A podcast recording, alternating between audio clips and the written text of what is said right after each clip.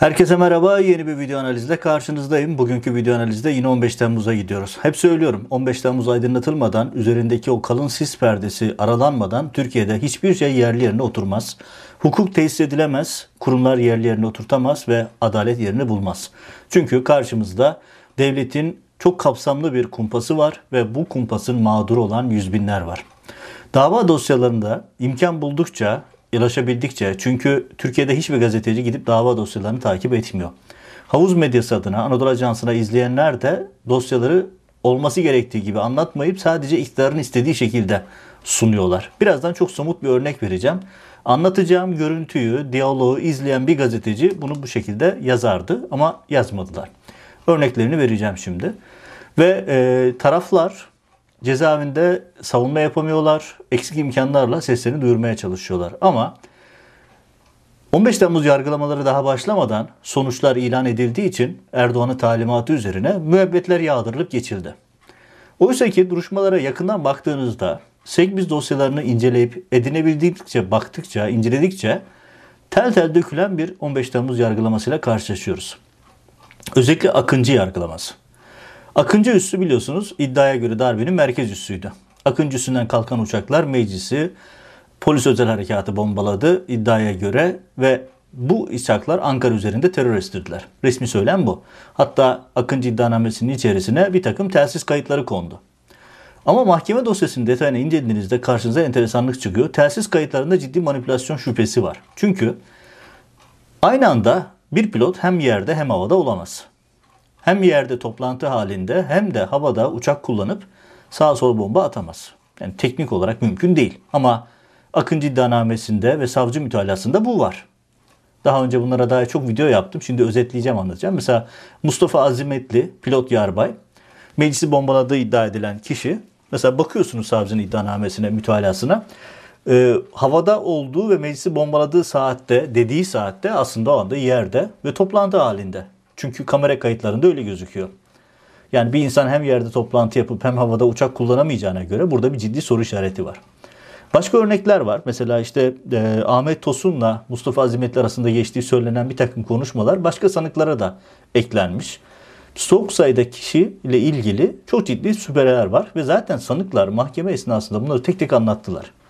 Yani mahkemede adil bir yargılama esnasında birçok sanık kendisiyle ilgili iddiaların çürütüldü, iddiaların aslında manipülatif olduğunu, belgelerin uydurma olduğunu ispatladı. Ama bunların hiçbirisi mahkeme tarafından dikkate alınmadı. Hatta mahkeme başkanı ilginçtir. Ee, daha Akıncı kararı ile ilgili e, mahkemesiyle ilgili yargılama yapar yapmaz hemen ertesi gün Yargıtay'a ödül olarak terfi ettirildi. Böyle bir realite de var. Yargılama ile ilgili çok basit bir teknik bir detaya girmeden böyle çok çünkü yüzlerce sayfalık segbis tutanağı yani bu mahkemelerdeki ses ve görüntü kayıtlarının olduğu tutanaklardan tutun e, mahkemeye sunulan delillerin içerisinde bulunan o binlerce sayfanın içerisinden çok tekniğe boğmadan size bir takım ayrıntılar ekrana getireceğim, göstereceğim ki bunlar aslında oynanan tezgahın büyüklüğünü de gösteren bir başka delil. Çünkü telsiz kayıtlar öyle bir manipüle edilmiş ki bir sanık, sanıklardan bir tanesi mahkeme huzurunda mahkemeyi manipüle etti. Ve biz bu olayı üzerinden bir sene geçtikten sonra fark ediyoruz. En az çünkü biz yurt dışındayız. Gelişmeleri ancak dolaylı olarak ya da çok gecikmeli olarak e, takip edebiliyoruz. Ama duruşma salonundaki gazeteciler bu olayı takip ettikleri halde yazmadılar. Neyden bahsediyorum? Şimdi ona geleceğim. Şimdi elimizde veri olan ne vardı? 15 Temmuz'la ilgili e, Akıncı Üssü ile ilgili. O gece Akıncı Üssü'nde yaşanan olaylarla ilgili çok büyük soru işaretleri var. İşte Habidin Ünal o dönemin Hava Kuvvetleri Komutanı elleri cebinde geziyor. Darbenin bir numarası denen e, Akın Öztürk Habidin Ünal'ın kolunda. E, Adil Öksüz'le ilgili görüntülerin hepsi ustalıkla silinmiş. Onu zaten serbest bırakılması bambaşka bir hikaye. Yani rejim adına e, cevaplanması gereken çok önemli bir soru. Başka hikayeler var. Ak- e, Hulusi Akar'ın çay, çorba, çerez eşliğinde elinde telefon yaptı, yaptığı işler var vesaire. Bütün bunların hepsini zaten sayısız videoyla anlattık. Ama burada geleceğim yer başka. Şimdi daha önce Akıncı özellikle de e, Yarbay Nihat Altun Top e, ismini hatırlarsınız. MIT'le çok yoğun çalışan o gece Akıncı üstünde kulede pilotlarla kule arasındaki trafiği yöneten merkezin başında olan ismin aslında MİT muhbiri olduğu daha sonra ortaya çıktı. Kendisi de bunu anlattı ifadelerinde. O mesela ifadelerinde var. E, ışıklarını yakmadan, kuleyle irtibat kurmadan kalkan uçaklar var. Onun ifadesinde dahi var. Hani sanıklarda zaten var, onda da var. Mesela bu, bu ismi niye hatırlatıyorum? Şundan dolayı hatırlatıyorum. Şimdi o gece Ankara dışından gelmiş uçaklar var. O gece Akıncı üstüne gelen emekli pilotlar ve kimliği belli olmayan pilotlar var. O gece kimin nerede uçtuğu, nereyi bombaladığına dair çok büyük soru işaretleri var. Bunlar hala aydınlatılmış değil. Mahkeme müebbetleri yağdırdı geçti. Mesela en büyük iddialardan bir tanesi neydi? Rejimin en büyük propagandası meclis bombalandı. Meclisi bombaladığı iddia edilen savcının mütalasında yer alan 115 numaralı uçak kara kutusuna bakıyorsunuz. 115 numaralı uçak yine bu savcının kendi hazırladığı mütalede var. Hiç kalkmamış. 115 numaralı uçak 14 Temmuz günü uçmuş en son. Yani uçak yerde. Ama iddiaya göre meclisi bombaladı. İşte özel hareketi bombaladı denen uçak o saatte daha Akıncı üstünde pist başında. Arada ciddi saat farkları var vesaire. Yani bilimum soru işaretleri var. Şimdi bir yargılamada bunların hepsinin çok net aydınlatılması gerekiyor. Sonuçta şaka değil. Bir insana müebbet istiyorsunuz. Hani idam olsa idam edecekler. İdam yok müebbet veriliyor. Ağırlaştırılmış müebbet. Hem de birden fazla. Bazı sanıklar 8-10 kez müebbet hapis cezası aldılar. Ve Akıncı Nizamiyesi'nde öldürülen sivillerin kafalarında tek kurşun vardı. Daha önce buna dair bir video da yapmıştım. Ve kafalarından tek kurşun öldürülmüştü bu insanlar. Keskin nişancı atışıyla öldürülmüştü. Tıpkı İstanbul Boğazı'nda e, Erdoğan'ın reklamcısı Erol Olçok ve oğlu Abdullah Tayyip'in öldürüldüğü gibi. Yani çok fazla soru işareti var. Ama şimdi geleceğim yer eminim sizin de çok ilginiz çekecek. Çünkü ben bu kadar dost yoktum ama ben bu ayrıntıyı fark etmemiştim. Daha doğrusu o bölümü yeni ulaşabildim. Çünkü dediğim gibi yurt dışından dosyalara ulaşmak da biraz zor. Şimdi o gece Akıncı üstünde kulenin sorumlusu isim Meydan Hareket Komutanı resmi adı Yarbay Nihat Altıntop. Bu ismi hani MIT'teki arkadaşı Korkut Gül'e saat başı rapor veriyor. Hatta Korkut Gül bunu uyarıyor. İşte kayıtları silin, şunu yapın, bunu yapın şeklinde bir takım görüşmeleri var. Şimdi Altın Top, Yarbay Altın Top hem mağdur, hem müşteki hem de tanık. Üç farklı pozisyonda ifade veriyor. Ve bu isim 16 Temmuz'da 04.20'ye kadar akşam 8'den 15 Temmuz akşamı 8'den 16 Temmuz 04.20'ye kadar kuledeki iniş kalkışı kontrol eden kişi. Diyor ki İlerleyen saatlerde polisler e, beni der, derdest ettiler. Daha sonra polisler gelince beni kurtardılar özetleyerek söylüyorum. Hemen kuleye gittim. O gece yapılan kule telsiz konuşmalarının olduğu tapeleri alarak emniyetli bir yere koydum. Daha sonra da savcılara teslim ettim. Şimdi dakika bir gol bir. Bu işlemi yapan, bu çünkü çok temel bir kuraldır. Delil bütünlüğünü bozmaktır. Bunu bırakın yarbayı oradaki onbaşı bile yapmaz ama yapmış. Yani bütün gizemi çözecek olan kayıtlarla ilgili verileri delil olması vasfını daha ilk dakikadan çıkartmış. Ve MIT'le irtibatlı bir isim yapıyor bunu. O kayıtların manipüle edilmesiyle ilgili zeminin hazırlanması olayı bu. Dahası kayıtlar 17 Temmuz'da emniyet kriminale teslim ediliyor. Ama incelenmesi tam 2 hafta sonra başlıyor. Yani en kritik dosyanın incelenmesine 2 hafta gecikmeli başlıyorlar. Peki neden? Şimdi burada bir hatırlatma yapalım. Savcı Serdar Coşkun vardı hatırlarsınız. Meşhur bir tutanak var. O tutanakta hani gazeteci Ahmet Dönmez'in çıkarttığı bir tutanaklı haberdi. Orada mesela ne vardı? Diyordu ki daha olaylar olmadan akşam bir de tutanak tutuyordu. Daha meclis bombalanmamış, emniyetteki saldırı yapılmamış. Bunlar olmamışken tutanağa olmuş gibi giriyor. Olmamış olayları olmuş gibi yazıyorlar. Çünkü önceden planlanmış bir senaryo var. İşte telsiz kayıtları da bu senaryo uygun hale getirilmiş. Kule kayıtları da bu senaryoya uygun hale getirilmiş. Az önce söyledim. Mustafa Azimetli ile ilgili kayıtlara bakıyorsunuz. Ahmet Tosun'la ilgili kayıtlara bakıyorsunuz. Sonra başka isimlerle ilgili kayıtlara bakıyorsunuz. Ya adam yerde kamerada görünüyor. Yerde koridorda toplantı odasına giriyor. Elinde evraklar var. Ama savcı iddianamesine göre o saatte havada ve meclisi bombalıyor. E yine aynı kayıtlara, bilirkişi raporlarına bakıyorsunuz. Meclisi bombaladığı söylenen uçak 15 Temmuz günü hiç uçmamış. Karakutu kayıtlarında gözüküyor. Karakutu kayıtları en sağlam e, delil sonuçta. Böyle örnekler var. Şimdi burada Tabi altın topun, Yarboy altın topun durumu son derece ilginç. Çünkü delillerin delil bütünlüğünü bozuyor. Delilleri oradan alıyor, saklıyor, sonra teslim ettim diyor. Bir kere zaten yani adli olarak o deliller delil olmaktan çıkıyor zaten. Ama sonrasında başka şeyler de oluyor. Burada en önemli şey duman diye bir sistem var. O da kule ile uçaklar arasındaki trafiği kaydeden sistem. Adı da duman koymuşlar. Yani kim hangi yazılım şirketi yazdı bilmiyorum ama adını duman koymuşlar ve burası e, kule ile jetler arasındaki görüşmelerin kaydedildiği yer. Şimdi dananın kuyruğu burada kopuyor. Tarihini söyleyeyim. 2017'ye 43 esas sayılı dosyanın 19 Ağustos 2020 472. celsede sanıklardan birisi.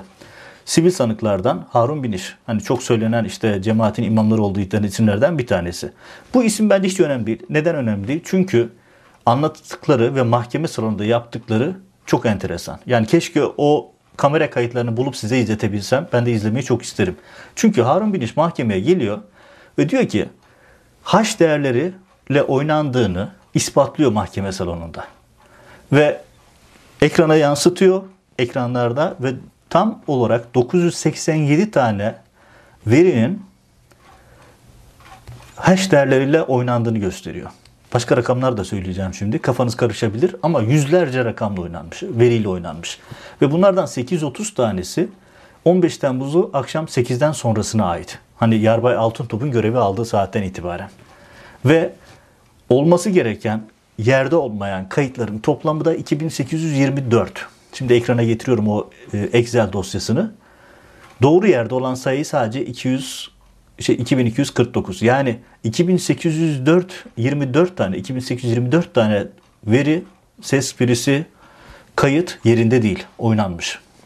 Ve bunların çoğu nizami olarak hazırlanmamış. Yani kayıtlarda bir oynama yapıldı çok açık. Şimdi kayıtlarda oynama yapıldığını hani bu Excel verilerine tutarsızlıklara, çelişkilere girmeseniz bile zaten diyorum ya Mustafa Azimetli ile Ahmet Tosun arasındaki telsiz trafikleri Anadolu Ajansı'nda ve havuz medyasında paylaşılan işte e, böyle çok da tuhaf e, diyaloglar gerçek olmadığı konusunda şüpheleri zaten oradan da var ama e, böyle kayıtların şüpheli olduğuna dair zaten son derece fazla veri vardı elimizde. Ama asıl önemli hamleyi sanık mahkeme salonunda yapıyor. Ve diyor ki bakın mahkeme salonunda dediğim gibi hash değerlerini unutmayın. Hash değerleri bir dosyada, belgede, programda orijinalliğinde farklılık var mı yok mu onu tespit etmek için önemli bir veri. Yani oraya bakıyorsunuz burada bir değişiklik var mı yok mu konusunda. Şimdi ses kayıtları da çok önemli. Çünkü hani diyelim ki uçak kaza yaptı, uçak düştü ya da uçakla ilgili başka bir hukuki durum var. İlk bakılacak yerde oradaki ses kayıtları. Dumandaki kayıtlar. Ama ne yapılıyor bakıyorsunuz. 15 Temmuz'da 15 Temmuz akşamı ve 16 Temmuz gecesi işte o, o gece 16 Temmuz'a sarkan günde yaşanan olaylara dair sanık mahkeme salonuna çıkıyor. Tarihinde söyledim 19 Ağustos 2020 tarihli 472. celsede yaşanıyor bu hadise. Sanık diyor ki ben size şimdi bir ses kaydı dinleteceğim. Talimatla bir ses kaydı yani talimat dedim oradaki mübaşire talimat veriyor. Şu dosyayı açın diyor. Dosyayı açıyor dinletiyor ve herkes şokta. Mahkeme salonunda herkes şok. Başkan, sanıklar herkes şok. Çünkü ses kaydında Harun Meliş'in kendi sesi var ve ses kaydında çok önemli şeyler söyleniyor. Ve herkes şokta tabii yani nasıl yani falan gibi bakıyor herkes birbirine ve diyor ki sanık ben diyor bu ses kaydını hapishanedeki sınırlı imkanlarla çünkü hapishanede herkesin bilgisayara ulaşması çok kolay değil. Ee, orada basit bilgisayarlar var. Savunma yazmak için belli oranlarda kullanma izni veriliyor vesaire. Ben diyor bunu hapishanedeki sınırlı ortam, e, sınırlı imkanlarla yaptım ve gördüğünüz gibi duman kaydına yani duman sistemin içerisine monte ettim. Ben bunu cezaevinden yapabiliyorsam dışarıdaki bilişim uzmanları başka insanlar kule kayıtlarının tutulduğu duman kayıtlarını manipüle etmiş olabilir diyor. İki hafta boyunca o dosya hatırlarsınız az önce söyledim. Yarbay Nihat Altıntop o dosyayı alıyor iki hafta emniyete veriyor. Emniyet iki hafta boyunca incelemiyor. Acaba o iki hafta boyunca bu kayıtlara kim hangi müdahaleleri yaptı diye çok temel bir soru soruyor. Ve mahkemeden diyor ki bu dosyaların mesela şu benim yaptığım manipülasyon ses kaydını adli tıpa gönderseniz adli tıp size benim kaydımın orijinal olduğunu söyler diyor. Ama ben burada ürettim ve gözünüzün önünde sisteme yükledim diyor. Sistem bunu manipüle edilmiş bir sistem olduğunu daha nasıl ispatlayayım şeklinde bir e, açıklaması ifadesi de var. Ve diyor ki siz orijinal olmayan manipüle edildiği açık olan, istatistiksel olarak da önünüze koyduğum rakamlarla belli olan bir dosyayla bizi müebbete mahkum ediyorsunuz diyor. Burada itirazı var. Yani şöyle ifade edeyim. Rakamlara dair e, başka örnekler, rakamlar da var. İfade uzun 300 küsür sayfalık savunmasından e, bölümler var önümde. Ve oradan söylediği şey şu. Delil vasfı yok bu belgelerin. Çünkü burada bu belgeler manipüle edilmiş. Sesler kırpılmış, ilaveler yapılmış. Hatta savcının mütahalesine bakın. Ya işte Mustafa Azimetli örneği, Yarbay Mustafa Azimetli örneğinde var. Adam hem yerde hem havada aynı anda. Mümkün değil ama yapmış. Savcıda var. Ya mesela Mustafa Azimetli'nin konuşması aynı şekilde Ahmet Tosun'un konuşmasında da var. Ya bir cümlesi cümlesine e, duraklaması, arada söylediğin ı, e ya da öksüre dahil olmak üzere tamamı aynı olabilir mi? Ya aynı cümleler birden fazla kişide var. Kopyala yapıştır yaparken saçmalamışlar. Çünkü dosyalar baştan sona manipülatif vaziyette gidiyor. Dahası sanık bir şey daha yapıyor. Mahkeme huzurunda ya diyorum ya o mahkeme salonunda bunları izleyip de yazmayan gazetecileri gerçekten merak ediyorum. Ya da o mahkeme salonunda bunları görüp de ya evet ya bu nasıl oluyor diye sormayan yargı mensuplarını gerçekten hayretle izlemek mümkün. Ya düşünün sanık mahkeme huzurunda SEGBİS yani Ses ve Görüntü Bilişim Sistemi Adalet Bakanlığı'nın sistemini mahkeme sonunda mahkemenin huzurunda değiştiriyor. Ve diyor ki bakın ben burada celse numarasını, seslerin sürelerini, tarihleri hatta hakimlerin sicil numaralarını şu anda gözünüz önünde değiştireceğim diyor. Ve sistemi manipüle ediyor. Diyor ki bakın bu veriler manipüle edilmiş veriler ve bu veriler sağlıklı değil şeklinde bir savunma yapılıyor. Ve bakın şöyle söyleyeyim. Manipüle edilmiş, edilmemiş görünen e, şey kayıt sayısı yani manipüle edilmemiş şeklinde bulunan kayıt sayısı sadece 236 gözüküyor. Yüzde 5. 5073 kayıt var orada sırada. Excel dosyasının içerisinde 5073 kayıt gözüküyor.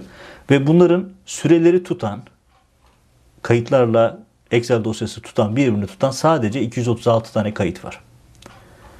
4572 kayıtta 4572 rakamları önüme yazdım yanlış söylememek için. Çünkü e, kesin e, ifadeler kullanmak gerekiyor böyle bir dosyada. 4572 sayı, kayıtta duman programının gösterdiği sesler kırpılmış. Sesler kırpılmış. Yani mahkemeye, yargılamaya esas teşkil eden verilerin %95'i bozuk. Delil olamaz. Ve bu deliller üzerinden yargılama yapıldı. Ya az önce anlattım. Yani Mustafa Azimetli örneği, Ahmet Tosun örneği, işte hiç kalkmayan, yani hiç kalkmadığı net olan kara kutuya, sonuçta kara kutuyu manipüle edemezsiniz. Kara kutu şey değil, e, telsiz kayıtları gibi de değil. Uçağın kara kutusu. Hani uçak düştüğünde en azından filmlerden bilirsiniz. Uçak düştüğünde bakılan yer kara kutudur. Çünkü en sağlam veriler oradadır. E, uçak meclisi bombaladı denen uçak suçlama yönde uçak kalkmamış. Ve MIT'le irtibatlı olduğu sonra defaatle ortaya çıkan ve kendisi de bunu kabul eden Yarbay Nihat Altıntop'un ifadesinde var. Kule ile irtibat kurmadan kalkan uçaklar var. Yani ışıklarını açmıyor, kilerle irtibat kurmadan kalkıyor. Ya meclisi kim bombaladı? Polis özel harekata kim saldırdı? Bunların hepsi büyük bir muamma. Hani bir takım telsiz kayıtları var ama sanık mahkemede ispatlıyor. Diyor ki ya bakın bu telsiz kayıtları manipüle edilmiş. İşte buyurun size ben kendim gösteriyorum diyor. Mahkemenin huzurunda yapıyor manipülasyonu nasıl manipüle edildiğini uygulamalı gösteriyor. Ee, ne yapmak gerekir bu durumda? Yani bilir kişiye gönderirsiniz, adli tıpa gönderirsiniz, uzmanlar üzerinde çalışır. Ya çünkü çok ciddi bir şey yapıyorsunuz. İnsanları müebbetle yargılıyorsunuz. Bir darbe suçlaması var, ağır bir suçlama. Ve burada hakikatin aranması gerekmez mi? Mahkeme bütün bunların hepsini yok sayıyor. Daha olarak e, bilir kişiye havale edilmiyor, dosyalar üzerinde çalışılmıyor ve mahkeme ver, bildiğiniz gibi müebbetleri yağdırıp geçti. Ama normal bir mahkeme ortamında, hukukun işlediği bir ortamda bu dosyaların hepsi çöker. Çünkü rakamları söyledim. Yüzde beşi hariç. Yani düşünün Duman isimli kule ile uçaklar arasındaki haberleşmeyi kaydeden sistemin verilerinin yüzde 95'i manipüle edilmiş gözüküyor. Kırpılmış. Uymuyor. Yani veriler uymuyor. Süreler uymuyor, sıralar uymuyor vesaire. Ve az önce de örneğin söyledim. Ya bakın bir, birebir cümleler var orada işte. Meclisin bahçesinde işte e, şu yolla arasında şu kadar mesafede yeşil alan var diyor. Aynı cümle dört farklı kişide birebir aynı. Öksürme dahi, ığlama, eğleme hani bu konuşurken insan ığı falan der. Onlar bile aynı. Yani delil vasfını kaybetmiş evraklardan bahsediyoruz ve %95'i kırpılmış, müdahale edilmiş, sağlam değil. Ve sanık mahkeme ortamında ispatlıyor bunu. Ya tekrar diyorum ya bu olayı izleyen bir gazeteci bunu nasıl haber yapmamış hayret ediyorum. Bu olay benim önümde olmuş olsa ben bunu oturur bütün boyutlarla yazarım. Üzerinde çalışırım. Çünkü gözümüzün önünde bir sanık bir ses bandını üretip onu size kule kaydı olarak dinletiyor. Ve diyor ki bunu ben cezaevinde yaptım. Ben bunu cezaevinde yaptım. Kule duman sistemine ekledim. Duman sistemi manipüle edilebilen bir sistem. Gördüğünüz gibi manipüle edilmiş bir sistem diyor. Ve anlatıyor bunların neden olduğunu. Ama mahkeme onları dinlemedi. İşte cezayı verdiği günde pat diye gitti. Burada şöyle bir şey de var. Mesela bizim gazeteci meslektaşlarımızın davasında rastladığımız bir başka örnek. Benim çok yakın bir dostumun davasında oldu. Diyor ki e, gazeteci X kişisi Bank Asya'ya işte bir buçuk trilyon para yatırdı falan gibi bir şey söylüyor. Şimdi meslektaşım şaşırıyor. Hayatında bu kadar parayı bir arada görmemiş. Nasıl olabilir ki bu diyor. Sadece çünkü o çalıştığı kurum maaşlarını bankasya yatırıyor. Öyle bir anlaşma var. Herkes banka, maaşlarını bankadan alıyor sonuçta. Ve oradaki savcı şunu yapıyor. Rakamı büyük gösterecek, suç uyduracak ya. Bütün ayları üst üste topluyor. Yani her ay yatırılan maaşı üst üste koyuyor ve bir anda bu meslektaşımız bir buçuk trilyon para almış gibi oluyor. Oradan para yatırmış gibi gözüküyor vesaire. Gazeteci diyor ki ya ben hayatımda böyle parayı görmedim. Yani bana sadece maaşım yattı. Sonra bakıyor ha evet öyleymiş falan deniyor. Mesela az önce bahsettiğim işte 115 numaralı uçağın e, hiç kalkmadığı gerçeği kara kutuda ortaya çıkınca savcı daha sonra uçak numarasını sildi. Sadece 115'i koymadı. İşte kalkan uçaklar meclisi bombaladı. İyi de hangi uçak bombaladı? Uçakta kim vardı? Bunların hepsi daha belli değil. Hala karışık. Ya düşünün bakın.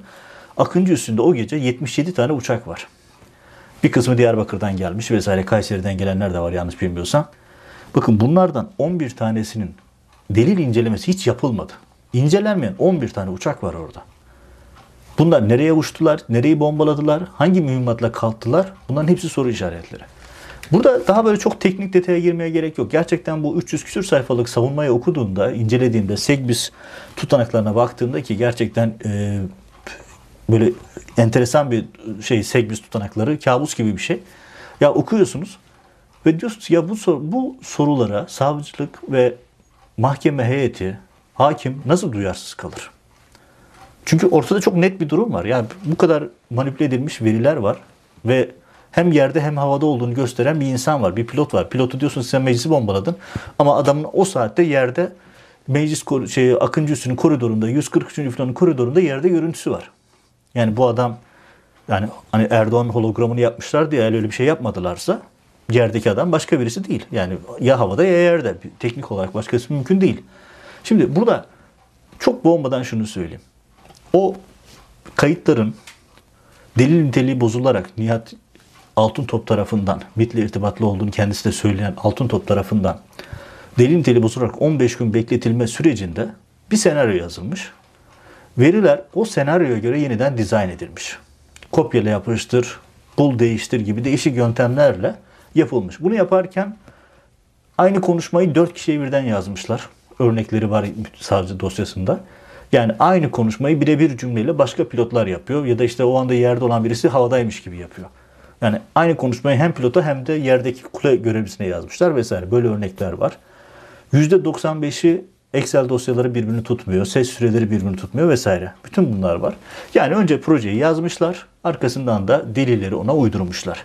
Ama mahkemeler ne bilir kişiye ne adli itibar bunları gerekli çalışmaları yaptırmadığı için emniyet, yargıla, yargılama aşamasında bunlara çok önem verilmemiş. Burada tabii önemli bir ayrıntıyı daha hatırlatayım. Biliyorsunuz Türkiye Cumhuriyeti tarihinde ilk defa Akıncı Üssü'ne MİT'ten bir ziyaret oldu.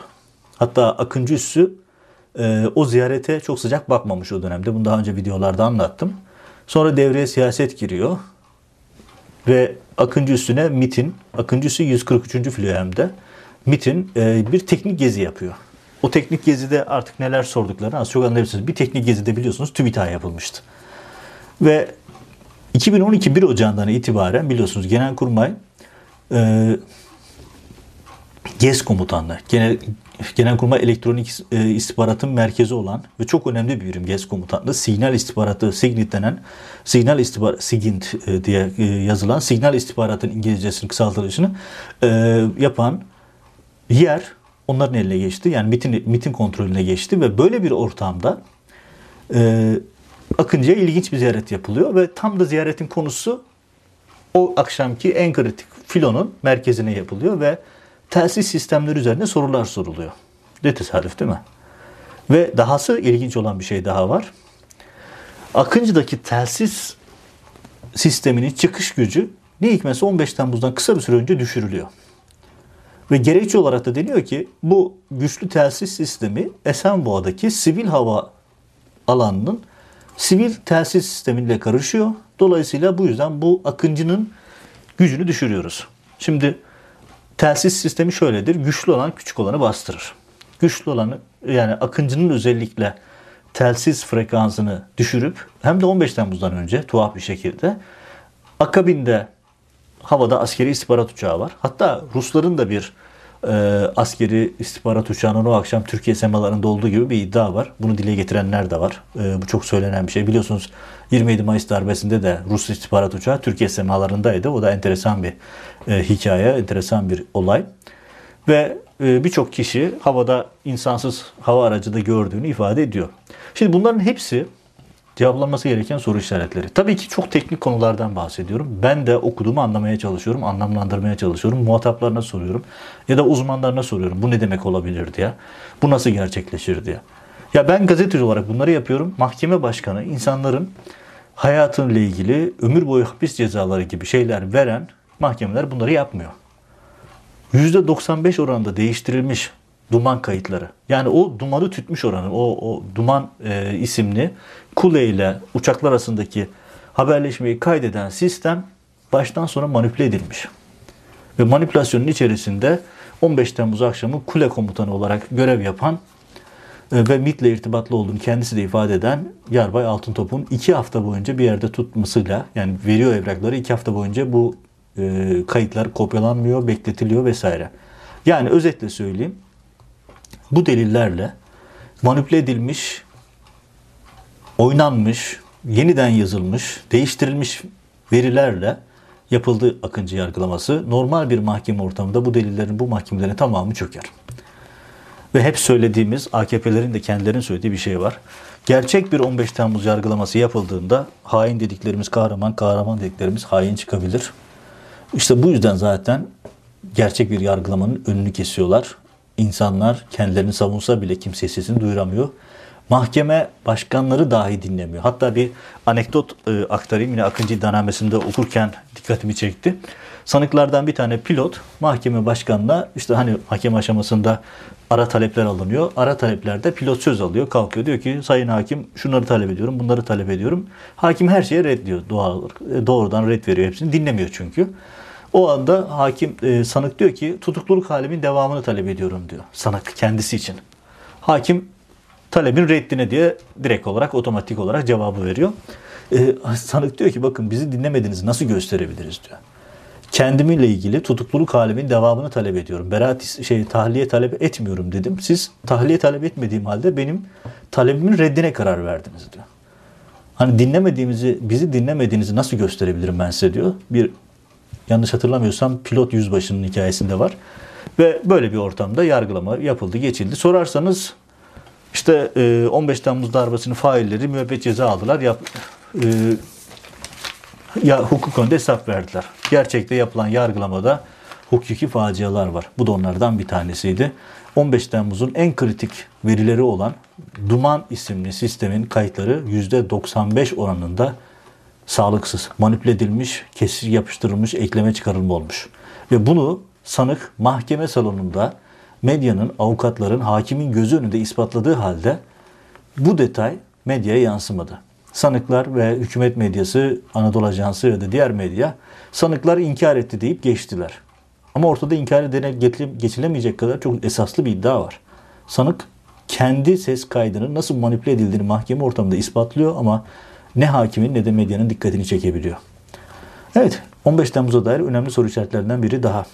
Telsiz kayıtlarının nasıl manipüle edildiğine dair önemli bir veri. E, bu konuyu incelemeye, irdelemeye devam edeceğim. Hep söylüyorum 15 Temmuz aydınlanmadan Türkiye'de hiçbir şey yoluna girmez. Gerçek faillerin, gerçek darbecilerin bulunması, masum insanların da özgürlüğüne kavuşması dileğiyle diyelim. Önümüzdeki yayınlarda görüşmek üzere.